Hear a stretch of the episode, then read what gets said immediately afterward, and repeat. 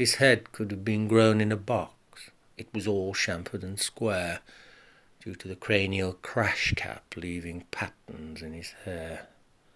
The face was of a snowman's design, a couple of stones, a carrot, with a gashed mouth, hanging loosely out of line. Stumpy and curt of leg, he bowed onto a gorilla's gait, hobbling precariously with clubbed feet, as if trying to master our perpendicular trait a one-man Muppet show that gurned her back with a grotesque grin. Salivating as a drooling dog, it dripped to the floor like meltwater from his missing chin.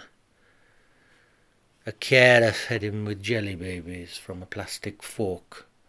The man-child screeched, emitting a cry not dissimilar to that of a seagull's squawk.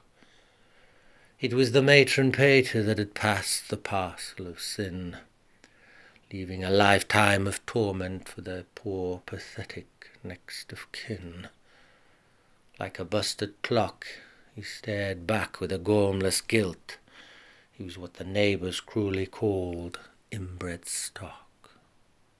There was nothing, not a morsel of beauty about this mutant's mime, short of bone scragged of flesh, with that terrible twist of spine. Less than three degrees of sanguine separation. He carries the Oedipus complex, that Amish curse, the Down syndrome, the founder effect. Sitting there like a crash test dummy, all broken and out of line. A monster of the misfits, our modern day. Frankenstein.